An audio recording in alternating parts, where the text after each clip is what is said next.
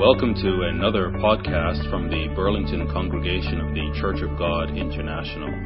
You can find out more about CGI Burlington on our website at cgiburlington.org. Everyone, happy Sabbath to you all.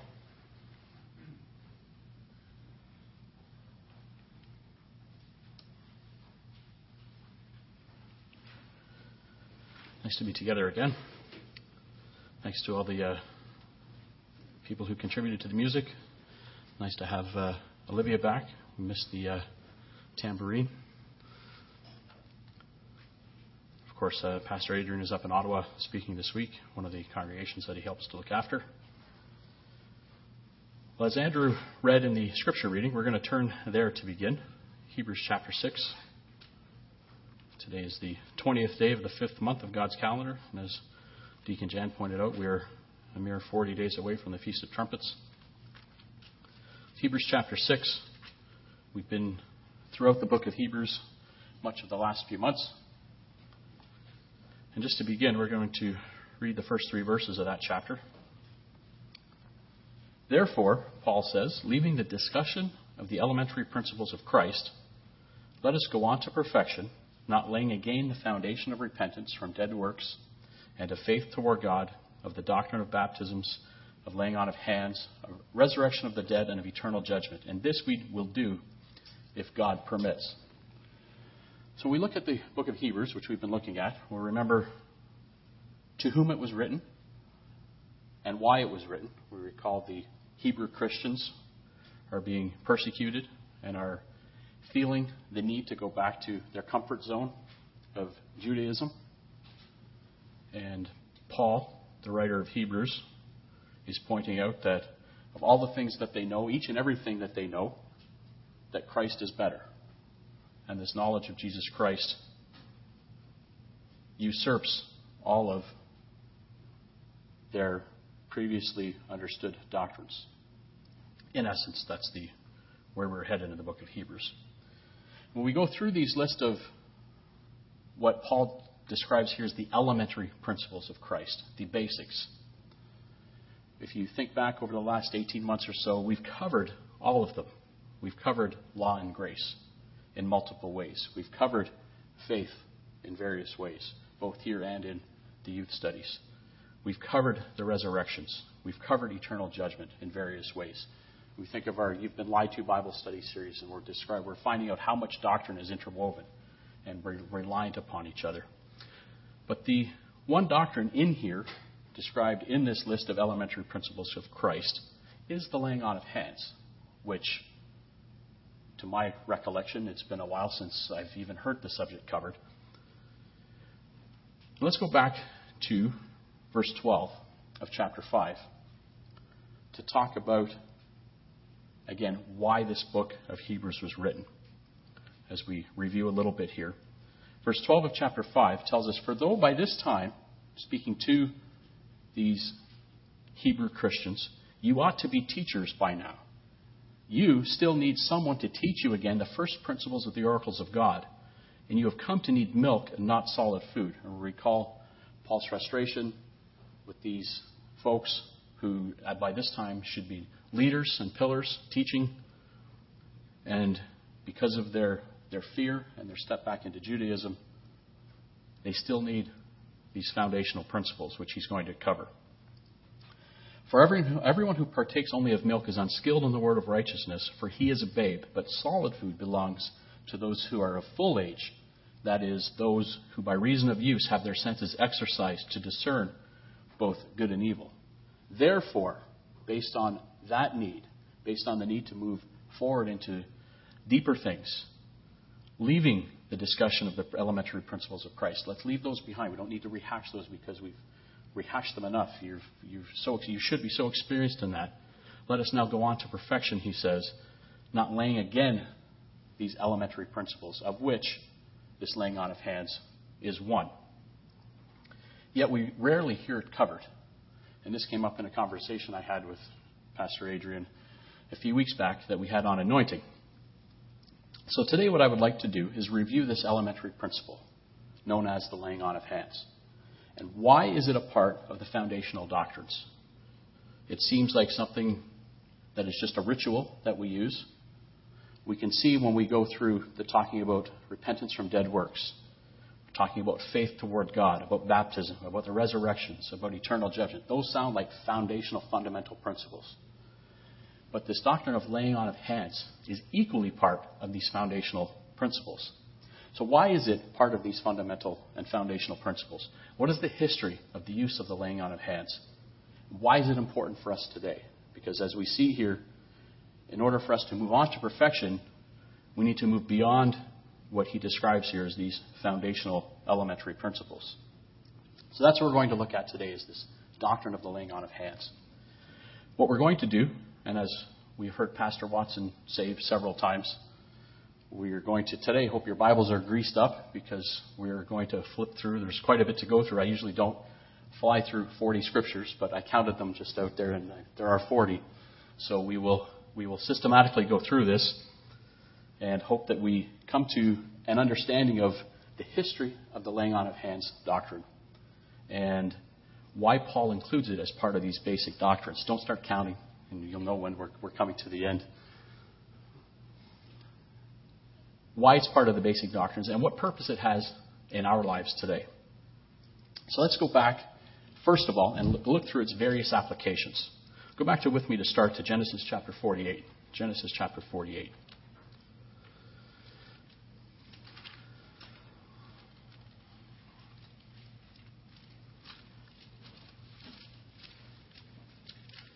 Because as we'll see, there are multiple uses that God, in the history, biblical history, has used in this action called the laying on of hands. The first is the passing on of a birthright. More prevalent in ancient times, and we see here in Genesis chapter 48, pick it up in verse 12. So Joseph brought them, his two sons, Ephraim and Manasseh, from beside his knees, and he bowed down with his face to the earth. And Joseph took them both, Ephraim and his, with his right hand, toward Israel's left hand, and Manasseh with his left hand toward Israel's right hand, and brought them near him. Then Israel stretched out his right hand and laid it on Ephraim's head, who was the younger, and his left hand on Manasseh's head, guiding his hands knowingly, for Manasseh was the firstborn.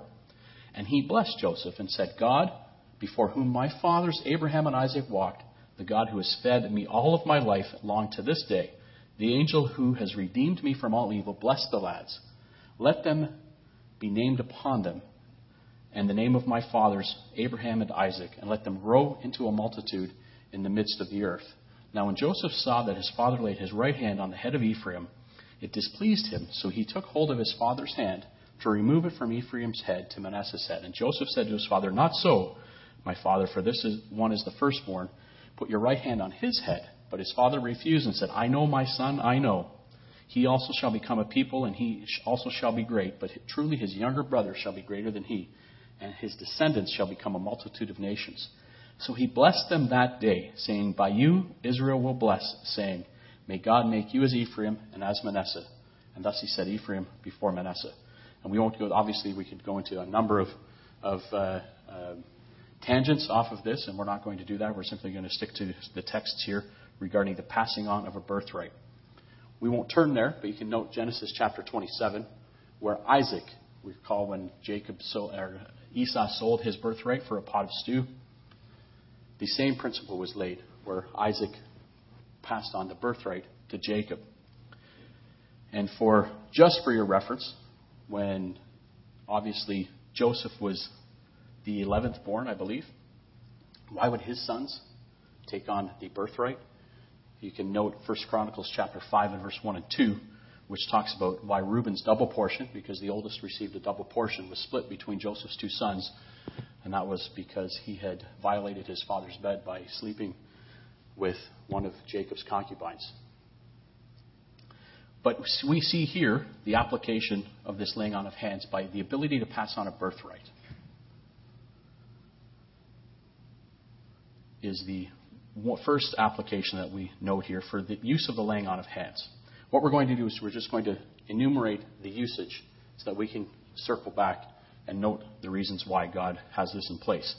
Let's go now to Exodus chapter 29. Exodus chapter 29.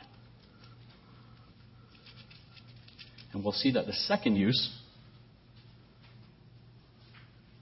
of the laying on of hands is in the ordination of a church leader.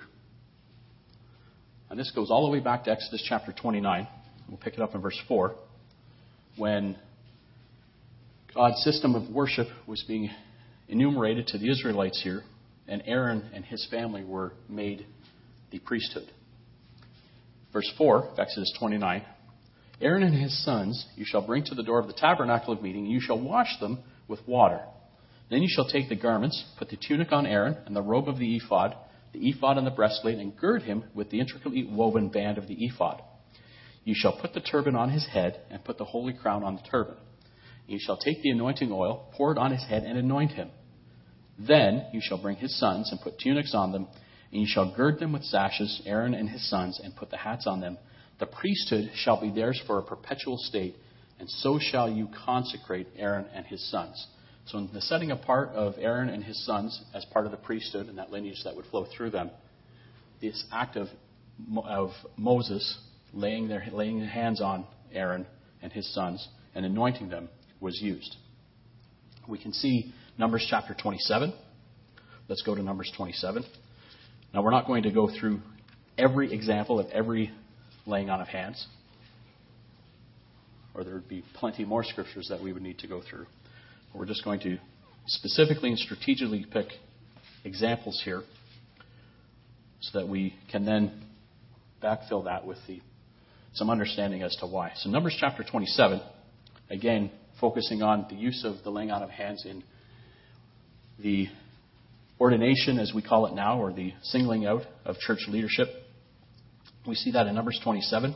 This is the selection of Joshua.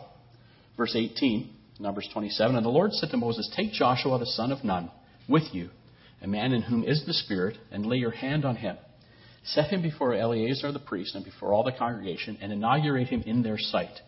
And you shall give some of your authority to him, that all of the congregation of the children of Israel may be obedient. He shall stand before Eleazar the priest, who, who shall inquire before the Lord for him by the judgment of the Urim. At his word they shall go out, and at his word they shall come in, he and all the children of Israel with him, all the congregation. So Moses did as the Lord commanded him he took Joshua and set him before Eleazar the priest and before all the congregation, and he laid hands on him and inaugurated him just as the Lord commanded by the hand of Moses.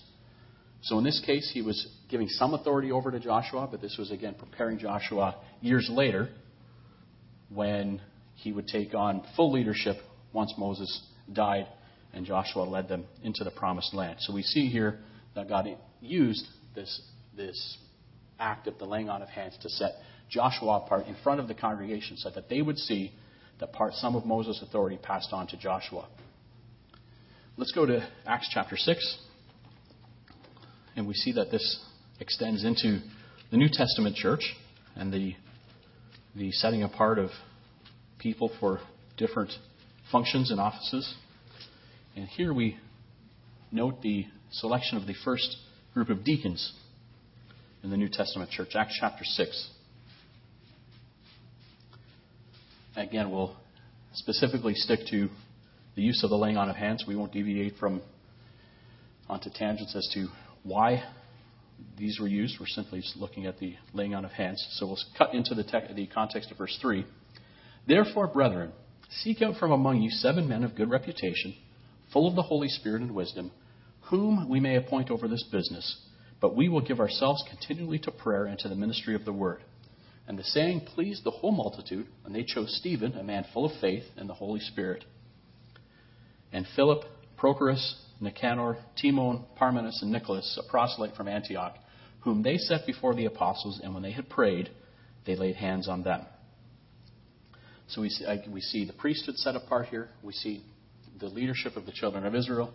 We see the office or the role of deacon being set apart here with a laying on of hands. And let's finally let's go to 1 Timothy chapter 4. 1 Timothy chapter 4, and we will see the setting apart of the eldership through this same process.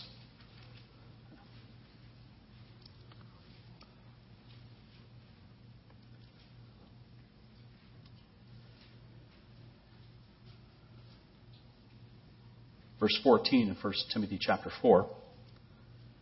And do not neglect the gift that is in you, which was given to you by prophecy with the laying on of hands of the eldership. So again, the, the use of Timothy as an elder was passed on to him through the other elders, and they used the laying on of hands to denote that in a, in a public fashion.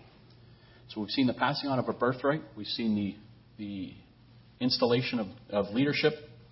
Let's go to 1 Samuel chapter 9 and see that initially the installation of kings was done through the anointing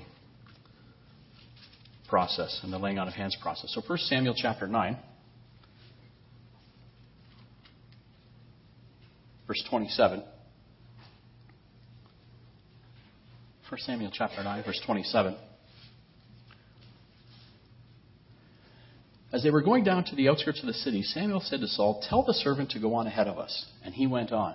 But you stand here a while that I may, that I may announce to you the word of God. Then Samuel took a flask of oil and poured it on his head and kissed him and said, Is it not because the Lord has anointed you commander over his inheritance? When you have departed from me today, you will find two men by Rachel's tomb in the territory of Benjamin at Zelzah, and they will say to you, The donkeys which you went to look for have been found, and now your father has ceased caring about the donkeys and is worrying about you, saying, What do I do about my son? And then he continues on to tell him where he would go. But the point there is that Samuel took a flask of oil and anointed Saul to be the future king of Israel. And then we see later on in that chapter where he was proclaimed king publicly in front of the people, but here Samuel set him apart. God set him apart through Samuel through the anointing process. And Then we go forward a few chapters to chapter 16, where God selected King David. Much further, much, uh, much further down the road, he, he would be coronated, but he was selected at a young age to become the next king, and we see that in 1 Samuel 16. Again, picking up the context after Samuel had gone through the first seven sons of Jesse. Verse 10 tells us that Jesse made seven of his sons pass before Samuel, and Samuel said to Jesse, The Lord has not chosen these. And Samuel said to Jesse, Are all the young men here? Then he said, There remains yet the youngest, and there he is keeping the sheep. And Samuel said to Jesse, Send and bring him, for we will not sit down till he comes here. So he sent and brought him in. Now he was a ruddy, he was ruddy with bright eyes and good looking. And the Lord said, Arise and anoint him, for this is the one. And Samuel took the horn of oil and anointed him in the midst of his brothers. And the Spirit of the Lord came upon David from that day forth. So Samuel arose and went to Ramah. And we see here that God selected David to be anointed by Samuel. Again, a coronation or a pending coronation of kingship, initially done in Israel through the laying on of hands. Let's now go back to Exodus 29, and we'll see a different usage of the laying on of hands. Exodus chapter 29. And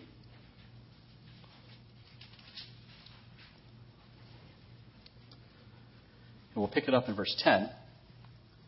What we're going to look at here is the transfer of sin in the sacrificial system. So, part of the sacrificial system was to make the people clean. In this case, we're looking at the, the priesthood initially to be, to be consecrated and made clean. And we'll see how God uses this laying on of hands act to transfer sin from the people into the animal that was to be sacrificed. So, Exodus 29, verse 10 You shall also have the bull brought before the tabernacle of meeting, and Aaron and his sons shall put their hands on the head of the bull. Then you shall kill the bull before the Lord by the door of the tabernacle of meeting. You shall take some of the blood of the bull and put it on the horns of the altar with your finger, and pour all the blood beside the base of the altar. You shall take all the fat that covers the entrails, the fatty lobe attached to the liver, and the two kidneys and the fat that is on them, and burn them on the altar. But the flesh of the bull, with its skin and its offal, you shall burn with fire outside the camp. Those are all details, but what I'd like to focus on here is it is a sin offering. So, in order to transfer, to make Aaron and his sons clean, ceremonial clean, ceremonially clean, they transferred through the laying on of hands the sins from Aaron and the priesthood into this bull that was then to be sacrificed for this sin offering.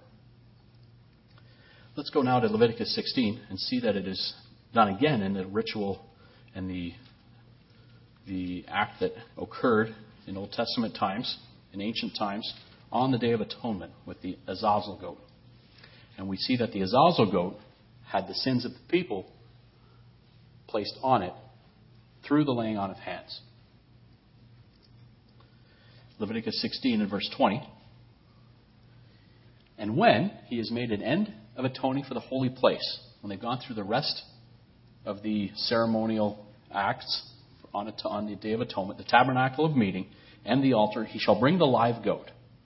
Aaron shall lay both of his hands on the head of the live goat, confess over it all the iniquities of the children of Israel, and all their transgressions concerning all their sins, putting them on the head of the goat, and shall send it away into the wilderness by the hand of a suitable man. The goat shall bear on itself all their iniquities to an uninhabited land, and he shall release the goat in the wilderness. So there are two examples of sins of people, of a group of people, being placed on the head of an animal. In the first case, he was to be sacrificed. In the second case, he was to be released into the wilderness. But we see again this use of the laying on of hands to transfer sin ceremonially from, ceremonially from people to animals. Let's now go to Acts chapter 8 and head into some territory we're more familiar with in that we continue to use the laying on of hands today for these items. Acts chapter 8, and in verse 14, we see that the giving of the Holy Spirit was done following full immersion baptism through the laying on of hands. We pick it up in verse 14 of Acts chapter 8. Now, when the apostles who were at Jerusalem heard that Samaria had received the word of God, they sent Peter and John to them, who, when they had come down, prayed for them that they might receive the Holy Spirit. For as yet he had fallen upon none of them. They had only been baptized in the name of the Lord Jesus. Then they laid hands on them, and they received the Holy Spirit. And when you do some look into the history of, of, the, of this, these people, there was a particular group that I believe followed Apollos and through John the Baptist that believed in water baptism, but they had not yet learned of the giving of the Holy Spirit. So Paul, or Peter and John, sorry, not Paul, Peter and John, introduced them to this, this giving of the Holy Spirit through the laying on of hands. Let's go forward to Acts chapter 9, and we'll see it again used. Acts chapter 9 and verse 17, where we see Paul receive the Holy Spirit through the laying on of hands. And Ananias, verse 17 of Acts chapter 9, went his way and entered the house, and laying his hands on him, said, Brother Saul, the Lord Jesus, who appeared to you on the road as you came, has sent me that you may receive your sight and be filled with the Holy Spirit. And immediately there fell from his eyes something like scales, and he received sight at once and he arose and was baptized. So we see a healing and we see a, a, the giving of the Holy Spirit to Paul here through the laying on of hands through this man Ananias. And finally, in this, this point, let's go to chapter 19 of Acts. And again, there's, we could check out many, many more scriptures that enumerate these, these items, but strategically picking some for purposes of explanation later. So, Acts chapter 19, we see another example of this was what I was referring to when I, we talked about Acts chapter 8, this through Apollos. Acts chapter 19, verse 1. It happened while Apollos was at Corinth that Paul, having passed through the upper regions, came to Ephesus. And finding some disciples, he said to them, Did you receive the Holy Spirit when you believed? So they said to him, We have not so much as heard whether there is a Holy Spirit. And he said to them, Into what then were you baptized? So he said, so they said, Into John's baptism. And you can go back to, to items early in the book of John to, to read about John's baptism as John was announcing the coming of Christ. Then Paul said, John indeed baptized with a baptism of repentance, saying to the people that they should believe on him who would come after him, that is, on Christ Jesus. When they heard this, they were baptized in the name of the Lord Jesus, and when Paul had laid hands on them, the Holy Spirit came upon them, and they spoke with tongues and prophesied. Now the men were about 12 in all. So here we see several examples where the Holy Spirit was given to people after baptism In some cases, immediately after baptism, and in other cases, considerable time after they were baptized. And we see that that was done for the purpose of giving the Holy Spirit. Let's go back to forward, actually, to Acts chapter 28, and we'll look at a couple of examples of a request for healing.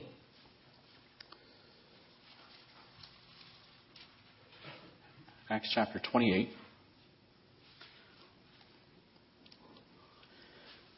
Because as we know, and we continue to use today through the, the anointing process, a request to God for healing is done through the laying on of hands as well. Acts chapter 28, verse 7. In that region, there was an estate of the leading citizen of the island, whose name was Publius, who received us and entertained us courteously for three days. And it happened that the father of Publius lay sick of a fever and dysentery. And Paul went in to him and prayed, and he laid, hand, laid his hands on him and healed him. So when this was done, the rest of those on the island who had diseases also came and were healed. And they also honored us in many ways, and when we departed, they provided such things as were necessary. So here's an example, one of many, where the laying on of hands was used for the purpose of asking healing from God. Now let's just go forward and cover James chapter 5. James chapter 5. The instruction from James in the general epistle here. James chapter 5 verse 14. And then we'll start to slow things down a little bit as far as scriptures go. James chapter 5, verse 14 Is anyone among you sick? Let him call for the elders of the church and let them pray over him, anointing him with oil in the name of the Lord. And the prayer of faith will save the sick, and the Lord will raise him up. And if he has committed sins, he will be forgiven. And then finally, the seventh one that I could determine, and there may be others that, that, that you have seen. Let's go back to Matthew. The book of Matthew, chapter. Looking for the blessing of little children, because I did not note it down, but as I'm thinking here, I thought it was Matthew 18 or 19.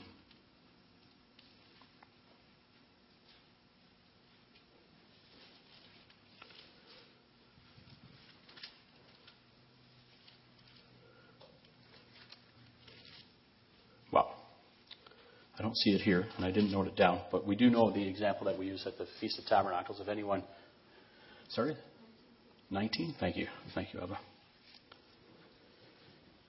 So Matthew chapter 19, verse 13. And the little children were brought to him that he might put his hands on them and pray. But the disciples rebuked them, saying, "Let the." But the disciples rebuked them. But Jesus said, "Let the little children come to me, and do not forbid them, for of such is the kingdom of heaven. And he laid his hands on them and departed from there. So we see that, that we use that today as well in the blessing of little children to set them apart, to ask God to sanctify them and set them apart and protect them as they grow. And we see that as a seventh example of how, throughout the course of biblical history, this use of the laying on of hands was used. And again, there are many other examples that show that God clearly works through this idea of the laying on of hands and often with oil. We saw sometimes it was with oil, sometimes it wasn't. But why? Why would God use this laying on of hands? And why would it be considered a fundamental doctrine, as we read in Hebrews chapter 6? Well, let's look at this use of the laying on of hands as part of the overall system of worship. And therein lies the key, is it's part of an overall system of worship that God has delineated for us. So if we go to 1 Timothy chapter 4, where we were, and we'll use this particular example.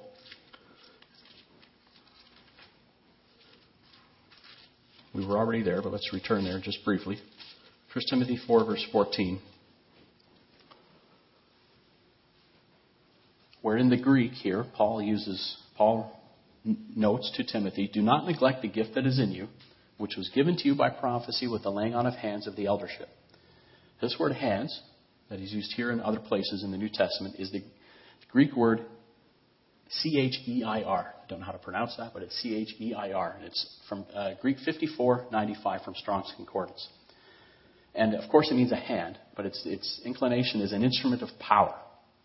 And it's applied to God. When it's used to God, it's applied as a, as a, to symbolize his might, to, symbolize God's might. And its two, two root words are chemon, C H E I M O N, which means a storm, and chasma, C H A S M A, which means a channel or a gaping opening. So when you sort of look at these words together as they're, as they're noted in Strong's, it points toward God working through the hands of a human channel, of a human being. So it's like an opening, and these hands, as they're applied, it's actually God working, using the, the hands as a, as a gaping opening or as a channel that God works through. And that, that's going to be key to understanding the use of this laying on of hands in the, the doctrines of the church. That God works through the hands of a human being. And this is why it is done through the hierarchical system of leadership that God has put in place. When you noted every the, the examples, Moses uh, blessed Joshua. Jacob blessed Ephraim and Manasseh. Isaac blessed Jacob. Saul, Samuel anointed Saul. Samuel anointed David. The apostles anointed the deacons. Timothy was told to lay hands upon the elders. Timothy himself was told that he was laid hands upon. So it is God working through this channel or this gaping opening, symbolized by the hands in this, this form of the Greek word for hands. And again, it's not about the human being at all. It's about God's system of worship. And we see a second point that we see when we read these, and we're not going to go over these again, but if you go and review what we read, you'll see that in almost all cases, it was done in conjunction with prayer. That when the, hand, the hands were laid on, they were done with prayer. Because it's not about the one who's doing the laying on of hands. It has to do with God working through the human channel, as that word indicates, and God doing his business with the one upon whose hands, upon whose head the hands are laid. And we can see that it was done with prayer. We noted in several instances when Jacob asked for God's blessing upon Joseph's sons. And we see the healing that was done, the giving of the Holy Spirit. In all in these cases, it was done through prayer. That it's not again, it's not about the individual who is doing the laying on of the hands. It's about offering oneself as a channel through whom God works. Because it's about God's will being done. These rights, the right to pass on a birthright, the right to to set church leadership, the right to coronate a king, the right to transfer sin from an individual to an animal so that those sins could be ceremonially made clean, the right to give of the Holy Spirit, the right to bless a child, the right to heal. These are God's rights. They aren't an individual's rights. So the human being simply asks, acts as a channel through whom God can work. And that's going to be key to understanding this doctrine. And it displays how God has chosen to act in the lives of human beings through various forms of worship.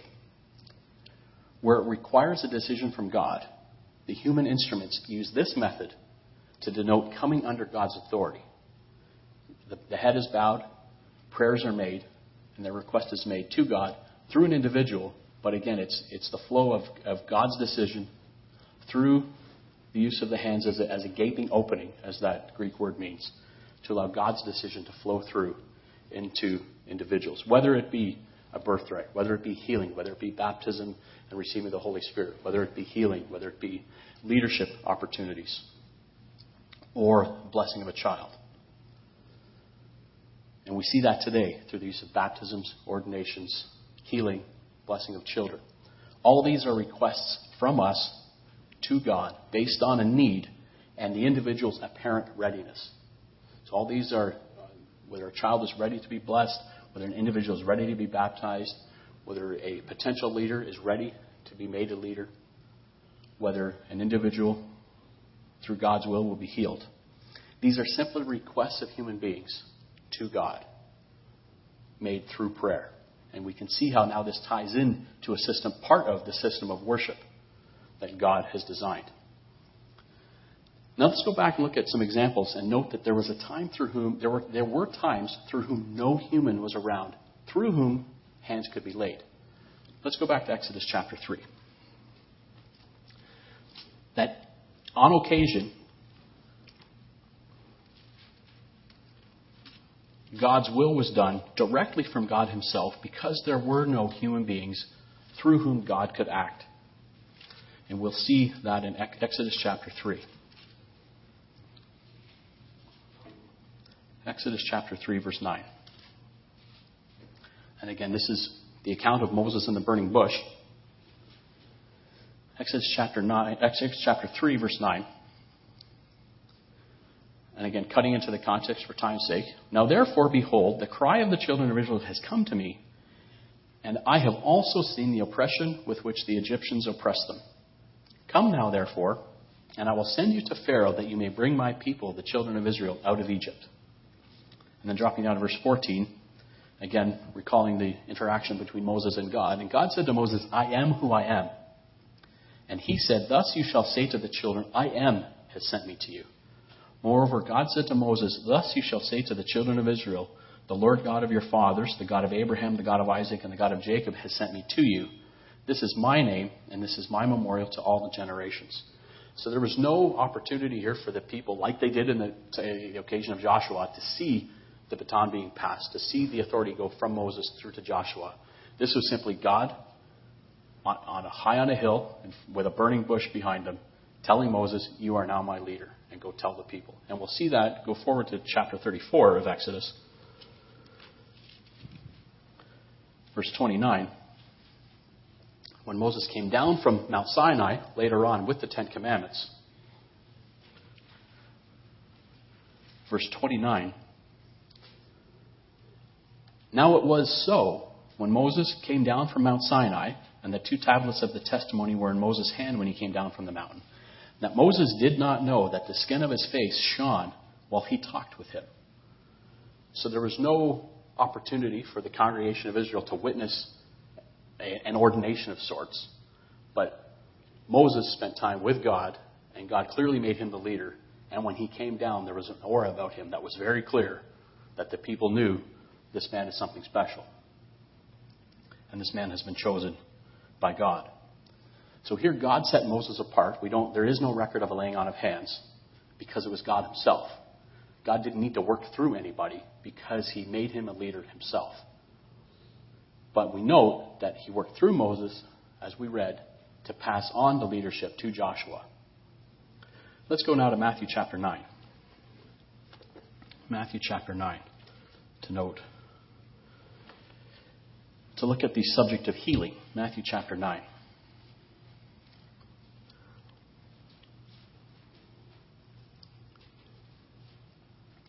In verse 18. Matthew 9, verse 18. While he spoke these things to them, behold, a ruler came and worshipped him, saying, My daughter has just died, but come and lay your hand on her, and she will live. So this, this ritual of the laying on of hands was familiar with these people. So Jesus arose and followed him, and so did his disciples. And suddenly, a woman who had a flow of blood for twelve years came from behind and touched the hem of his garment. For she said to herself, If only I may touch his garment, I shall be made well. But Jesus turned around, and when he saw her, he said, Be of good cheer, daughter. Your faith has made you well. And the woman was made well from that hour. So here's an example of a healing being done without the laying on of hands. Because it was Christ. They didn't need to work through anybody. Sometimes we see, and you'll see examples where Christ did lay hands on. And that's an example of the of to prepare the church for the usage of this laying on of hands, but it wasn't required because here it was Christ himself. And when you note that the laying on of hands is, is through a human channel, there's no human channel to need when it's Christ doing the healing himself. Now let's go forward to Acts chapter 5 and note something interesting.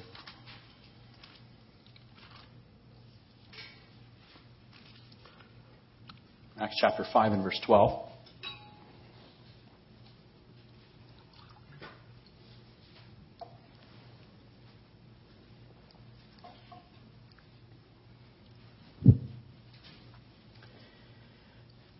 Through the hands of the apostles, many signs and wonders were done among the people.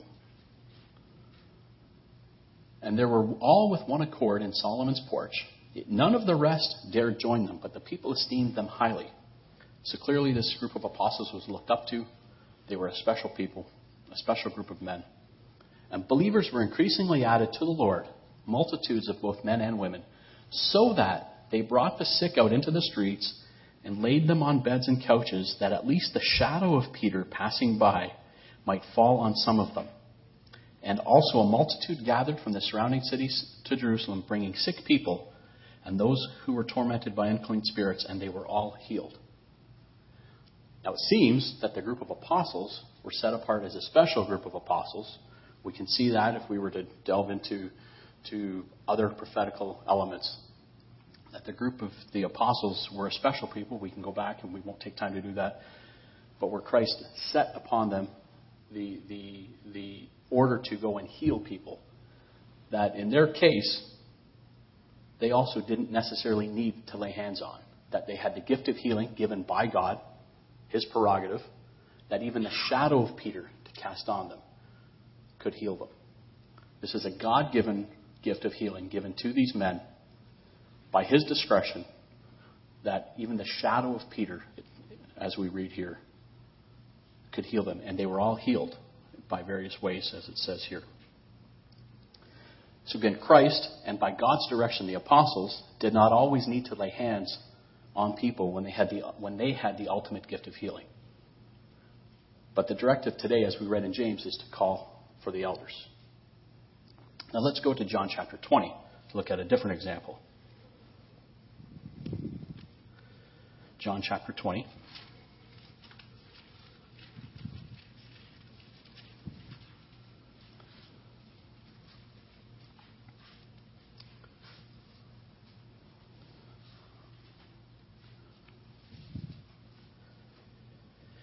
Verse 19. Then the same day at evening, being the first day of the week, when the doors were shut, where the disciples were assembled for, for fear of the Jews, Jesus came and stood in the midst and said to them, Peace be with you.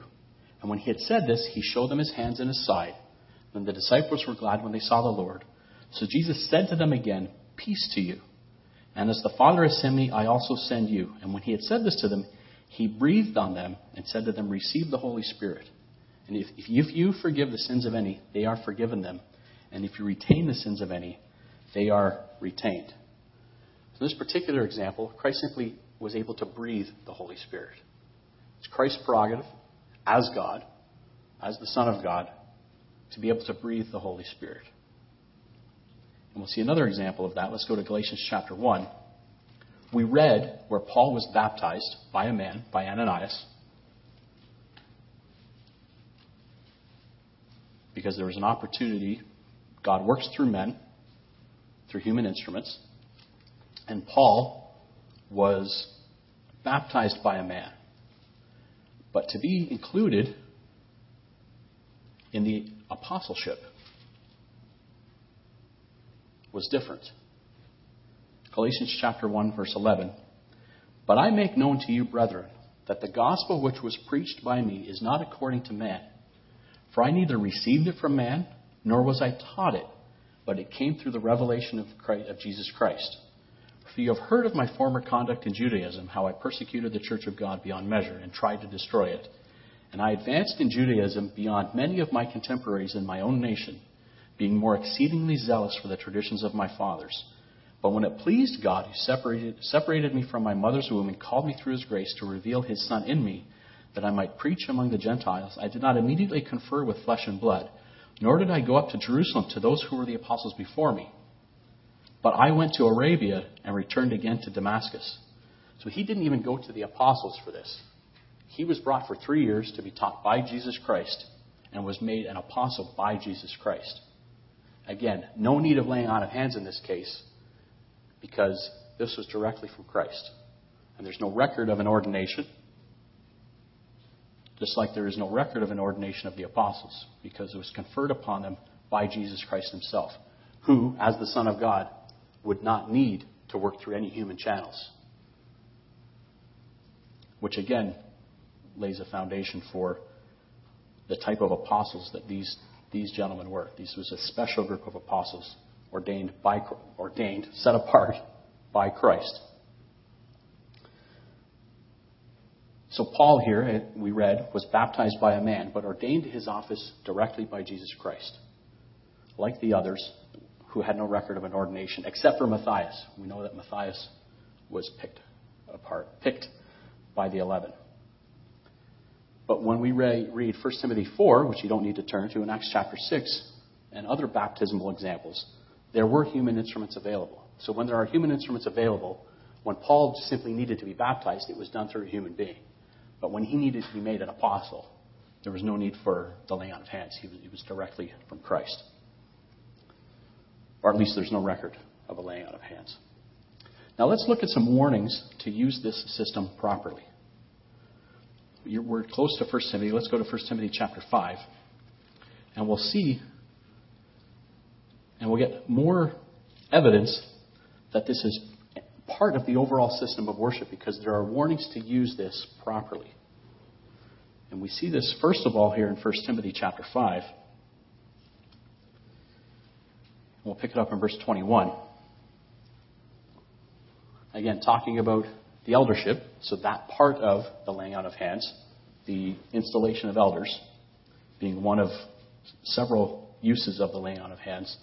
Verse 21 I charge you before God Paul says to Timothy, and the Lord Jesus Christ and the elect angels that you observe these things without prejudice, doing nothing with partiality. And that stems back to chapter 3 when he talks about the, the uh, qualifications for such.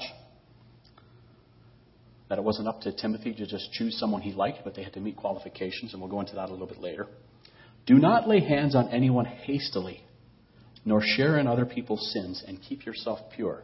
There was a warning to Timothy not to use this hastily, that it was to be used properly with God's because it was from God, because he had to be plugged in and in tune with what, with, with God's will as best he could through the use of things like the list that Paul gave in, in chapter 3. But again, a warning not to use it hastily. Now let's go back to 1 Kings chapter 12. 1 Kings chapter 12. This is the story of Jeroboam, which we covered in a sermon, I think it was covered last year, and definitely in the youth study.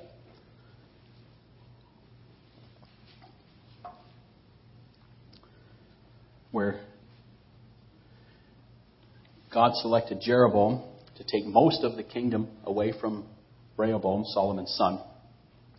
But of course, Jeroboam made some wrong decisions, which we're going to see. And we're going to just, for purposes of, of the text here, go to verse 31 of 1 Kings chapter 12. And we'll see some of the sins that Jeroboam committed with regard to the system of worship.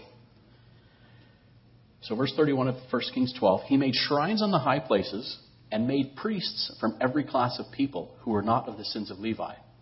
We know what God commanded throughout in the law that the priesthood, which we read about, was to go through the Aaronic line. But here, Jeroboam selected priests from every class of people and those who were not of the sons of Levi. He then continued on to ordain a feast on the 15th day of the eighth month, like the feast that was in Judah, and offered sacrifices on the altar. So he did at Bethel, sacrificing to the calves that he had made. And at Bethel, he installed that he installed the priests of the high places which he had made. So there's no, there's no record of installing priests properly, but just Jeroboam selected who he wanted. It didn't matter their, their lineage, it didn't matter their class, as, it, as, as the word is used here. And at Bethel he installed the priests of the high places which he had made. So he made offerings on the altar, which he had made at Bethel on the fifteenth day of the eighth month, in the month which he had devised in his own heart. And he ordained a feast for the children of Israel and offered sacrifices on the altar and burned incense. So he was making a complete mockery of the system of worship. And in doing so, selected priests who had no business being priests. But now, the key to this is chapter 13 and verse 33. Skipping through the, the punishment of Jeroboam and God working through others to, to show him what he did. Verse 33 After this event, Jeroboam did not turn from his evil way, but again he made priests from every class of people for the high places. Whoever wished, he consecrated him, and he became one of the priests in the high places. And note verse 34 and this thing, this one thing, about, about using this function, this part of the system of worship, the way he wanted to do it, was the sin of the house of Jeroboam so as to exterminate and destroy it from the face of the earth. of all the things Jeroboam did, it was the improper selection of the priesthood because it did not follow God's or God, the God ordained way of selecting leadership. And we see here that just by selecting whoever he wanted, not following the, the pattern God set, that that was the one, the, ultimately the sin that brought Jeroboam down. So leaders must use their best judgment in conjunction with clearly outlined biblical principles, whether it be ordination, whether it be baptism, ensuring that ready, that there is some counseling done in baptism, healing ordinations, that determine that people have the faith, that they have the character and evidence to proceed. Let's go to Acts chapter 5 and note that it is not always this evident as it was in this case to Peter.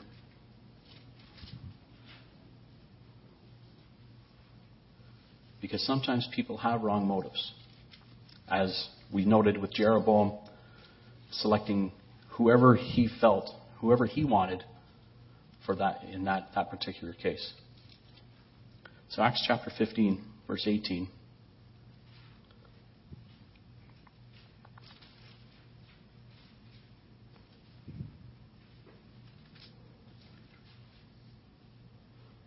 I've selected the wrong scripture, I think. Give me a second.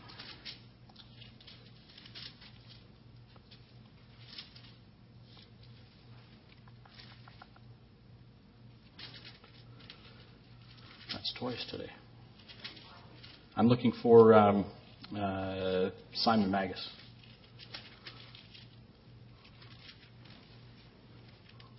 There it is. Sorry, Acts chapter Acts chapter eight is where I wanted to go. Acts chapter eight, which we had already read when we read about uh, um, verse 14 when the apostles of Acts chapter 8 verse 14. Sorry, let's let me reset here. And when the apostles who were at Jerusalem heard that Samaria had received the word of God, they sent Peter and John to them, who, when they had come down, prayed for them that they might receive the Holy Spirit. For as yet he had fallen upon none of them. They had only been baptized in the name of the Lord Jesus. Then they laid hands on them and they received the Holy Spirit, which we already read. And when Simon saw, through the laying on of the apostles' hands, that the Holy Spirit was given, he offered money, saying, Give me this power also, that anyone on whom I lay hands may receive the Holy Spirit. But Peter said to him, Your money perish with you, because you thought that the gift of God could be purchased with money.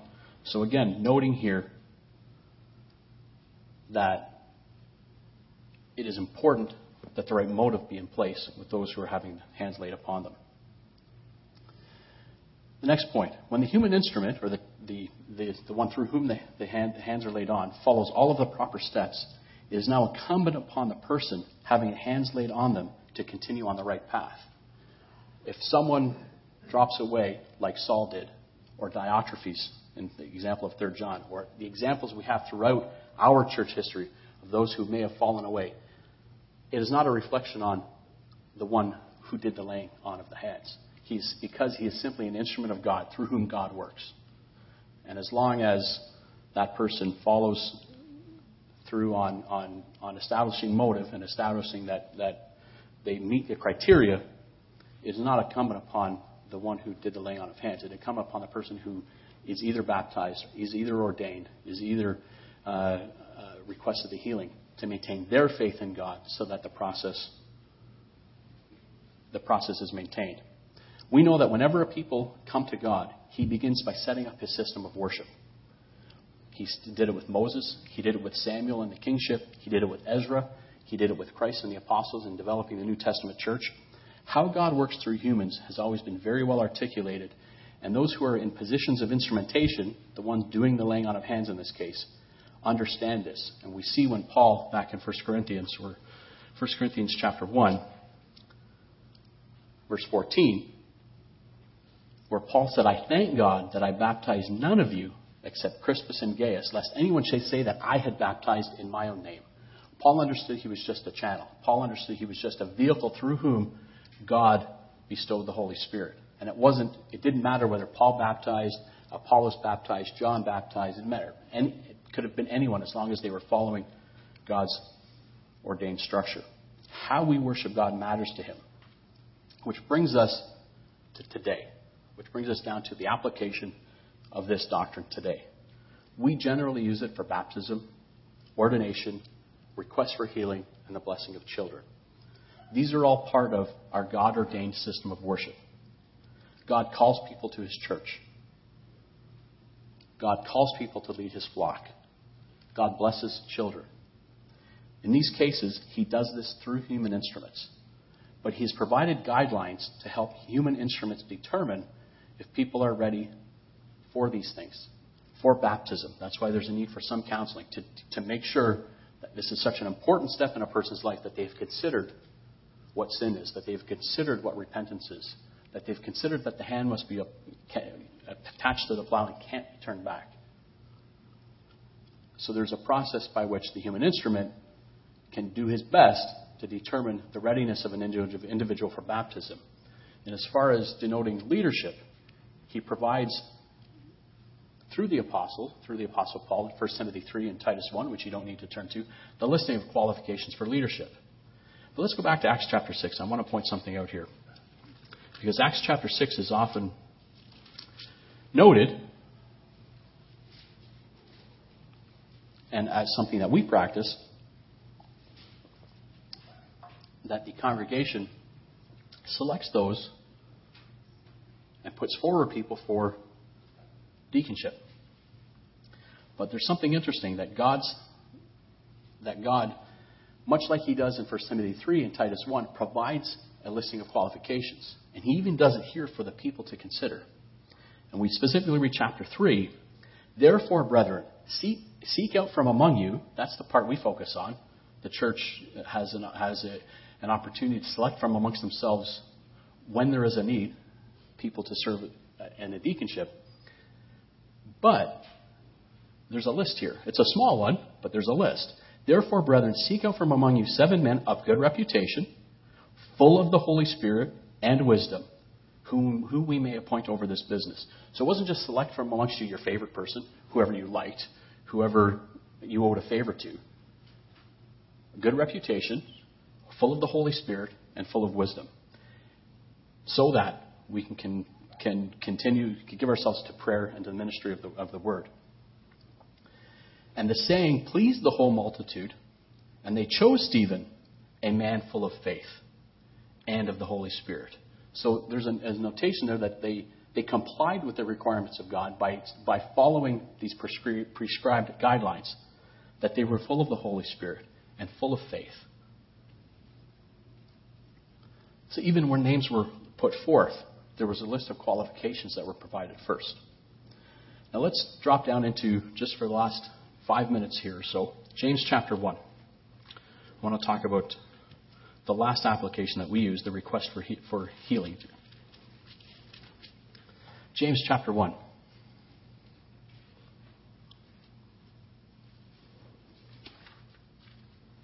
James chapter 5. Man, oh man.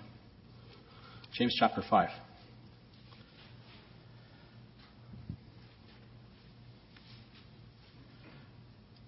Is anyone among you sick? Let him call for the elders of the church and let them pray over him, anointing him with oil in the name of the Lord. And the prayer of faith will save the sick, and the Lord will raise him up. And if he has committed sins, he will be forgiven. This is done under the instruction here of James through the eldership. Now, the word for anoint is the Greek word aleipho, 218 in the Greek concordance, and it simply means with oil. That's what the word anoint means. It simply means with oil or with perfume, as you know uh, on occasion in Matthew, where the lady anointed Christ's feet with perfume. It's important to understand that the re- requesting an anointing is part of the act of worship. It demonstrates faith in God and His system of worshiping. This is why it shouldn't matter who lays hands upon you. It shouldn't matter in a baptism sense. It shouldn't matter in an ordination sense. It shouldn't matter in a request of healing. I would have loved to have been in Leamington last year to help ordain brother, brother Adrian into his role of an eldership. But that was, that was purely selfish because I'm a friend of his. It, it matters not who does that. I, I would love to have to eventually baptize some of our children, but that's simply selfish because I have feelings for them. The key is the, the need to be baptized. The key is the need to fill a role. And it shouldn't matter who, as Paul said, why he chose not to do a lot of baptizing, because it was important that it not be about Paul. Because we, the, act, the simple act of falling under the laying on of hands is a submission to the authority and the worship of God Almighty. We use the word sick. It's the Greek word astheneo, 717. It means weak, feeble, without strength, or diseased. Now, let me preface this by saying this is my personal opinion in some of the application of the anointing. Some do it rarely, some do it too rarely, some do it too often. There are, there are cases in both. It has been many, many, many years since I've requested an anointing for myself, but it is part of our worship of God. When we are weak, when we are sick or feeble physically, mentally, emotionally, or spiritually, there is, there is an application here from the pen of James to go to the elders of the church and seek an anointing. Is it for every little sniffle? Not for me, in my opinion, in my case, which is why I haven't been sick enough to request an anointing.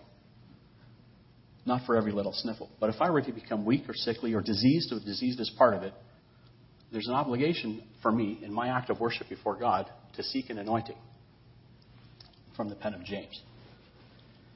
But if you feel that your condition is one of weakness, sickness, or feebleness, then part of your worship of God involves a request of anointing.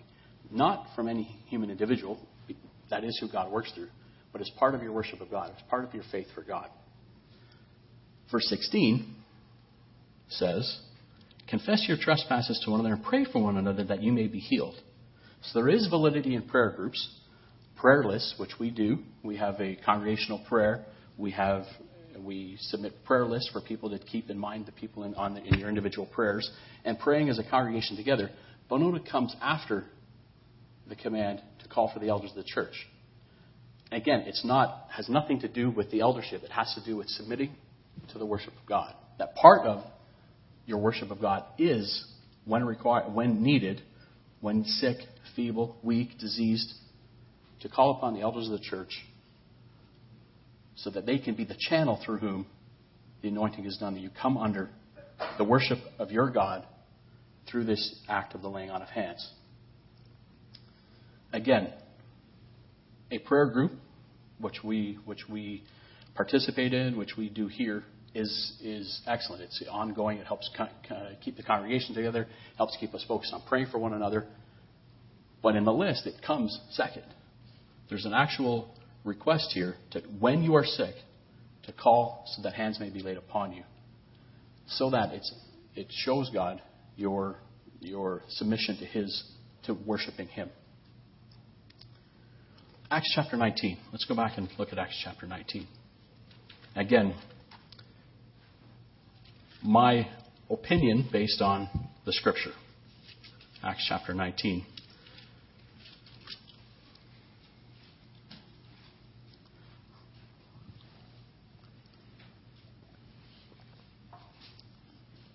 Verse 11.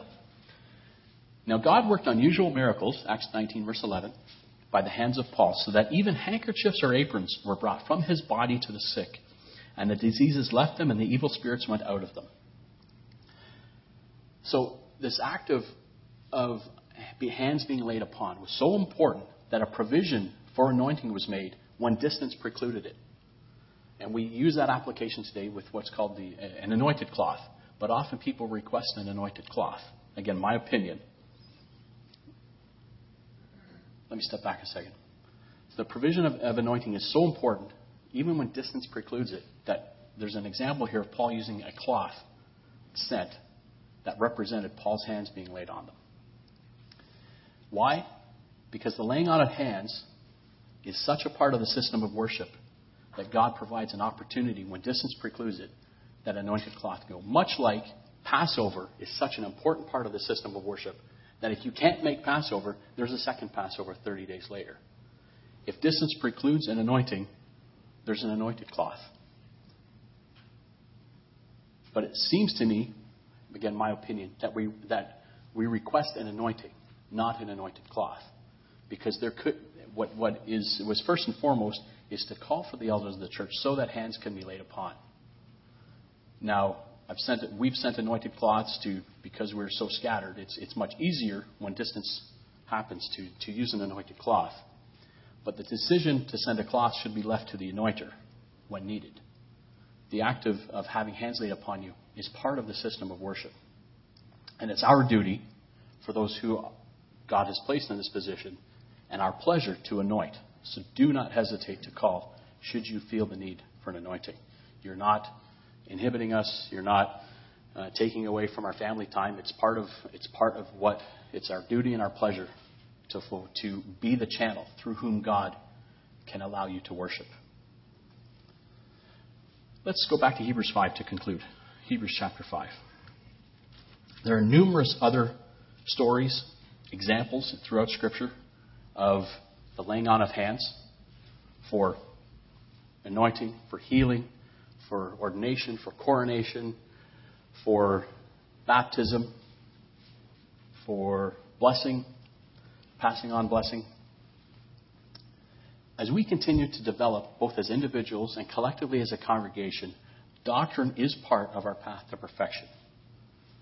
Verse 14, which we read Solid food belongs to those who are of full age that is, those who by reason of use have their senses exercised to discern both good and evil. Therefore, leaving the discussion of the elementary principles of Christ, let us go on to perfection, not laying in the foundation of repentance from dead works and of faith toward God, of the doctrine of baptisms, of the laying on of hands, of resurrection of the dead, and of eternal judgment. And this we will do if God permits. Throughout the history of God's interaction with mankind, how we worship Him has always been part of the process. As we are seeing in our You've Been Lied to series, all doctrine is important. And ultimately, all doctrine is woven together. The laying on of hands forms a key part of how we worship. It acknowledges God's desire for order and the precision with which He wants to be worshiped. Furthermore, it reminds those who are in a role through whom God lays hands upon people that we simply serve as a conduit for the glory of God's people toward Him. It's just an instrument. It's just a, a, a, it should be a faceless use of hands through whom you have a connection, a conduit to worship God. On the heels of Paul's admonition to the Hebrew Christians not to lay again the foundation of repentance, he tells them in verse 9, and we will close with this. Why this laying, not laying again the foundation? Of the elementary principles? Beloved, we are confident of better things concerning you. Yes, things that accompany salvation, though we speak in this manner. For God is not unjust to forget your work and labor of love which you have shown toward his name, and that you have ministered to the saints and do minister.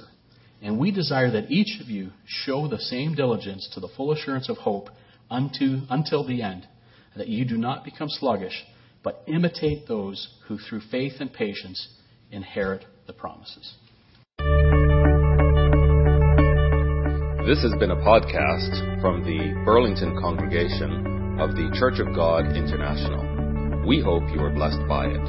To find out more about CGI Burlington, visit our website at cgiburlington.org.